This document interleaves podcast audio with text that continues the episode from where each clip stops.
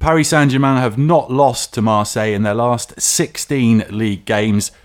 On Sunday evening, it was a 4 0 victory. Kylian Mbappe and Mauro Icardi both scored two, and Robbie Thompson, who hasn't bothered turning up this morning, was the commentator. Di Maria. Running at Sakai. Di Maria's done well. The cross for Icardi. Saved the second time. It's in. Mauro Icardi on the stroke of 10 minutes gives Paris Saint-Germain the lead. With Verratti, ball over the top for Icardi, and that is two this time. He was denied by Steve Mandanda just two minutes ago, but not this time. Oh, it's another ball over the top for Di Maria, the cross, and Mbappe. There's no offside. Di Maria with the assist, and Paris Saint-Germain are just cutting Marseille to ribbons here. Now look at the space for Di Maria. Trouble here for Marseille as Mbappe charges through the middle again, and it's in. 4-0. Kylian Mbappe has a double. 4 0 at the Parc des Princes. Comprehensive. All the goals scored in the first half before PSG had a little kip in the second. Andy, Paris Saint Germain have not lost to Marseille since November 2011. Steve Mandanda can just about remember winning against PSG. It was incredibly one sided, wasn't it? Can we still talk about it as the biggest game in French football? Uh, well, I think in terms of the in terms of the history and what it means to the two sets of supporters, the two clubs, then then yeah, of course. I mean, they remain well. They are the two biggest clubs, I think, in France. We can probably say that without upsetting too many people. Um, but you know, it's a long time since since it's been any real contest on the field. I say that, but actually, um, I, I, I was looking back at the history of this fixture before the game on on on Sunday, and um, 16 league games. I think it's 20 games now in all competitions between the teams since since Marseille last beat PSG eight years ago. And actually, the, the vast majority of these uh, past meetings have been relatively close. I mean, there's never really been more than two goals in it, uh, with with just the odd exception. And and last night was, I think, the most one-sided uh, game between these two teams that, that I can remember. Um, and it just hammered home what Andre Villas-Boas had said in, in the run-up to the game that this is not uh, what what he would term as a, a classico, as it would be in his home country, Portugal, as a lot of people in France refer to this fixture as a classico instead of the classique, which is what we call it. Um, but you know, it's it, it's yeah, on the field there is no contest between these teams. I, I hope to see more of uh, more from Marseille. I mean, actually, they did start the game quite well. know that Mickaël Landreau, the former PSG goalkeeper, was talking on Canal Plus last night and kept on uh, raving about how good Marseille were in the first 10 to 15 minutes. But, you know, Valère Germain missed that chance and, and uh, PSG went straight downfield and scored, and, and it was game over after that. And, um, uh, you know, there's not really much we can say. I mean, we knew there was a gulf in class between the teams, and it was uh, it was four 0 It could easily have been six, seven, or eight if PSG wanted to play in the second half. But I think they were they'd got the job done, and they, they kind of took the foot off the gas. Kylian Mbappe back from injury and scoring goals for fun. PSG's last 11 goals in the space of just over two games, starting against Nice when Nice were down to nine men, have all been scored by either Mauro Icardi or Kylian Mbappe. Icardi's got five goals and Mbappe six in that time. It's fearsome, Ian. It is, David, but I just I just want to jump in because I am I'm, I'm fuming. Quite literally. Is this a coup de gueule? It most certainly is. Oh merde, quelle bande de chèvres C'est mon coup de gueule. Right. I mean, Andrew, you mentioned Mickaël Landreau. Yeah, I appreciate the job of the media. It's to big it up. It's to make it a contest. But come on, the French media were having this debate before the game. Ooh, would we have Dario Benedetto instead of Mauro Icardi? Oh, yes, we would. Yes, we would. What? I mean, what? I would. Well, Armel, uh, uh, just don't don't don't provoke me. I'm not. I'm just do not poke this particular bear this morning because come on, there was never ever ever ever ever gonna be a contest at the Parc des Princes.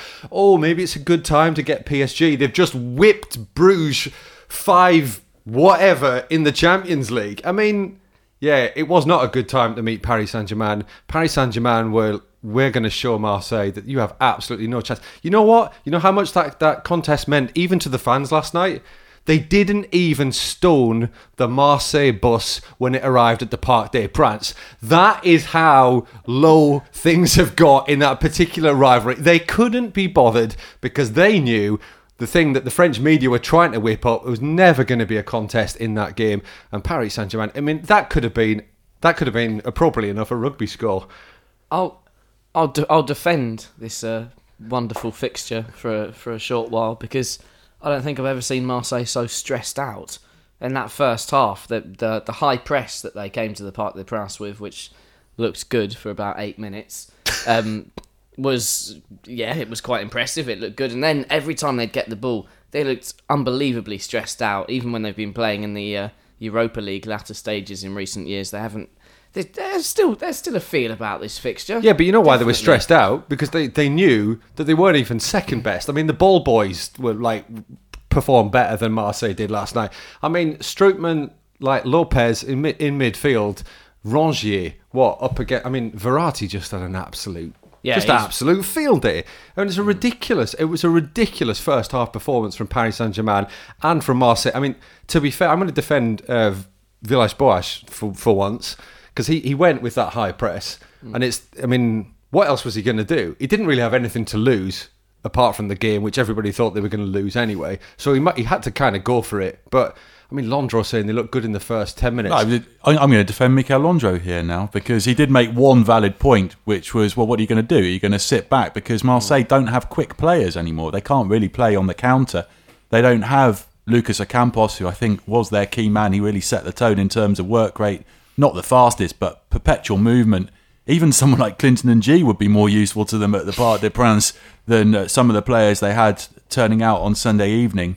Uh, it is really sad to see uh, how like Payet just can't perform against PSG. And Thauvin probably had his best game because he's injured against PSG. He's never done anything against Paris Saint Germain. I thought Payet kept the ball quite well last night. He was one of the Marseille players that looked the calmest on the ball. If I Well, you'd, you'd hope so, wouldn't you? Given that he's a sort of a multiple French international, he'd probably be pretty good at football and should be able to keep possession even against world class players. Because he, he at one time was looking like he might be at least a decent international class. But player. it, but it, it comes down, sorry, and it comes down to the, the fact that the Marseille don't have that depth, do they? I mean, we talk about the the debate between uh, over Benedetto and Icardi and who's better. But of course, if you put Benedetto in the PSG team and he's getting the service from Angel Di Maria, then you know he probably would have scored a goal or two in that game last night. But just one other thing on the rivalry, I thought it was interesting reading um, L'Equipe's preview of the game was quite indicative because it, it made the point that um, Marseille are about the only team in France who haven't beaten PSG in the last, you know, since they beat them in 2011. Just about everybody else who's played in Ligue 1 has got a result. You know, Sochaux, Evian, Bastia, all these teams have beaten PSG at Reims some point. Rennes. Yeah, exactly, and it's, it's it's happened recently. But the reality is that Paris Saint Germain do raise their game in this fixture. I mean, you might say that this for the supporters it doesn't really matter anymore, but it does. And um, and for the team, they obviously raise their game in this fixture, and and and this is the end result. I'm getting getting very negative vibes from the presence of the uh, executive producer here today. well, it's because I've been cooped up, haven't I, for months and months. You've never let me out of my box, and now I, here I am, and I've, I've just got Probably to take gave him too many double espressos this morning as well, right? I think we need to get back to talking about Icardi because we had a lengthy discussion about him last week, and it's fair to say that Armel and myself weren't the most flattering about him. Have we changed our mind? I've now decided he's really good at finishing go- finishing off moves. Brilliant at his movement to get on the end of crosses. He only had 15 touches last night, scored two goals. He has been brilliant over the last weekend. That whole Icardi Cavani debate has it been settled now? my argument remains that anyone that was that is being provided with balls from the likes of Angel Di Maria, Marco Verratti, Kylian Mbappe, who takes about two or three defenders with him every time he goes forward. Anyone playing in that position would put goals. Put Six assists away. for Di Maria in the last three games in all competitions. the And Nice, Bruges, and Marseille. Those those eleven goals you mentioned earlier that have all been scored by Icardi and Mbappe. Five of those are assisted by by Di Maria. I, I think anyone could play that position. Even Cavani's half brother Walter Guglielmone. I think he could do that as well. Or Adrian Mutu. That was wonderfully It's- pronounced. I think. I think you got that spot on there. Thank you. But I, I I I think Dario Benedetto would probably have eleven to himself playing in that PSG team oh, right now. stop it now. Okay, but let, let's let's if we stop the Icardi versus Benedetto debate, which really isn't one, right? But if we start, if we restart the Icardi versus Cavani debate, and if anybody would score, right? So let's assume that Cavani would score as many as Icardi in that lineup. Then let's have Icardi because he's six years younger. End of story. Uh, just just Cavani, it's worth pointing out. Yeah, I mean, uh, you can say what you want about him, maybe not being the player he was, but the reception he got when he came on last night was quite something. The Paris Saint Germain fans do still love him, probably you know more than any other player in that team. Um, but yeah, I mean, you could put anybody up. You could put Kevin Bergeau up front in that Paris Saint Germain team, and he'd probably score 15, 20 goals a season without any problems. Worth pointing out that uh, Cavani came on on the left. It's like a, a back to the future thing for him. He had to play wide when Zlatan Ibrahimovic was the main man. For Cavani to get a game, is he going to have to now revert to being that good squad player who works hard for the team rather than the well, he, he's a club record goal scorer, which should entitle him, him to a certain status. Should he? I mean, just for just Fontaine's got the, the record for World Cup goals, hasn't he? Should he get in the France squad? No, that, that's yeah, that's the This old is, joke. this is Well, the what's better, the, negative the, vibe that I'm getting? the. Paris Saint Germain team now, or the team from the '90s that made all those European semi-finals? Well, they're all about 50 now, so I, I think the Paris Saint Germain team now is is far better than the side that won the 1996 European Cup Winners' Cup. I mean, surely no debate about that. And Edinson Cavani. what about him? I mean, just yes, he's a great. He's he's great to have as a squad player now. He's 32. Bring him on. Icardi will eventually get injured, maybe have a dip in form. At least having Cavani in the background keeps him on his toes. But nothing against Edinson Cavani. I think he's been a brilliant player for Paris Saint Germain. I think he's Icardi's wages are cheaper as well, according to the press. So. Well, I th- uh, just because the fans like him, it, that's that is again no reason to keep any sort of player in your squad or in your team at the expense of a better player, a six years younger player. I mean, look at the way as well. It's not just so much the goals. Yeah, I'm just keeping talking because Andy wanted to jump in there. No, I'm folks, sorry. I just want to say it's not a bad dilemma to have, right? no, Cavani it's not. But it's not. But now he's got. He is the backup striker, and I think that the, this brilliant work rate and this brilliant team ethic that we, we keep talking about is a real bonus and a real boon for, for, for Thomas Tuchel because Cavani isn't going to rock the boat because the fans like him. It puts a little bit of pressure on Cavani not to rock the boat because then the fans might turn against him and say, "Oh, hang on, you're trying to you're trying to mess things up here." So Cavani is going to sit relatively happily or relatively quietly, perhaps I should say. Comfortably, they're quite comfortable, those benches. I would imagine they're very comfortable. Yeah, I, we, we should have one here for the pod, I think, David. But he's gonna he's not going to rock the boat, and Icardi is producing the goods. And I think what what is more impressive for me than just the, the, the pure stats of a striker is the way that Icardi, Di Maria, and Mbappe, DIM as they have been uh, helpfully coined by the French media.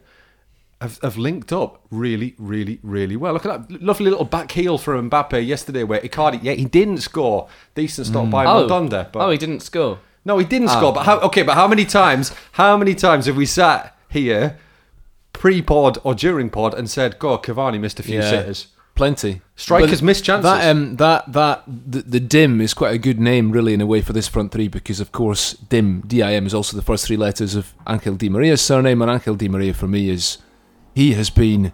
He's uh, the masterpiece in I- the DIM. I mean, what an incredible player he is. I mean, the form he's been in since the beginning of 2019, it's worth emphasising. The last three games, Paris Saint Germain have been exceptional from back to front, but Angel Di Maria in particular has been just unbelievable. That goal he scored against Nice. Um, I mean, you talk about the number of assists he's had in the last couple of games. I, I thought he had four assists against Club Brugge in the Champions League. Two last night. That's six already. Did he have any against Nice last weekend? I don't know. But anyway, the guy's the guy's form is, is just remarkable, and I think you know we see a lot more of Ligue 1 than we see of other leagues.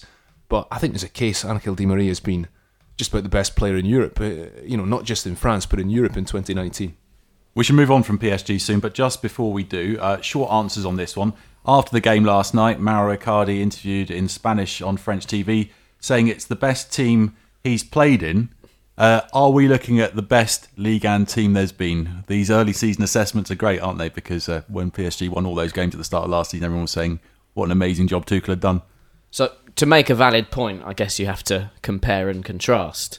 And the only sort of team that would come anywhere near this is Lyon's team of the early noughties with Juninho, the, the Govous, and and that lot. But I mean, I, I think you uh, fine gentlemen saw a bit more of that period of Ligue 1 than I did, and um, Is this the best PSG team there's been? I think potentially yes. Absolutely. Well, one of the things that was interesting last night was um, that Paris Saint Germain brought their first ever captain onto the field uh, uh, to give the ceremonial pre-game kickoff, which is a thing obviously in France, and um, it kind of made me laugh because I was thinking there's not that many clubs out there now who could bring on their first ever captain to do that because most of them you know wouldn't be here any longer. But Paris Saint Germain are a young club. Do you- do they're you know they're only been around for 50 years, and so yeah, there's no question that in the last 50 years they've not had a team on this level. I mean, okay, in the last five or six years they've had a, a few excellent teams, but um, but generally going back before the, the Qatar era, of course, no Paris Saint Germain team has, has been able to, to match the the level they're at now. Maybe the, the George Weah team of the early to mid 90s for a short spell, but I mean this this this is something else. do you know who uh, Paris Saint Germain signed their first captain Jean Djorkaeff from? Lyon. Ajaccio? Marseille. Oh, So it's fitting he was there, really. I think he's more of an OM man. But yes, uh, my opinion is this is probably the best team that Ligue 1 will ever see. and I think I think on in terms of improvement of last season, it's strength in depth, isn't it? I mean, they've got fabulous strength in depth now.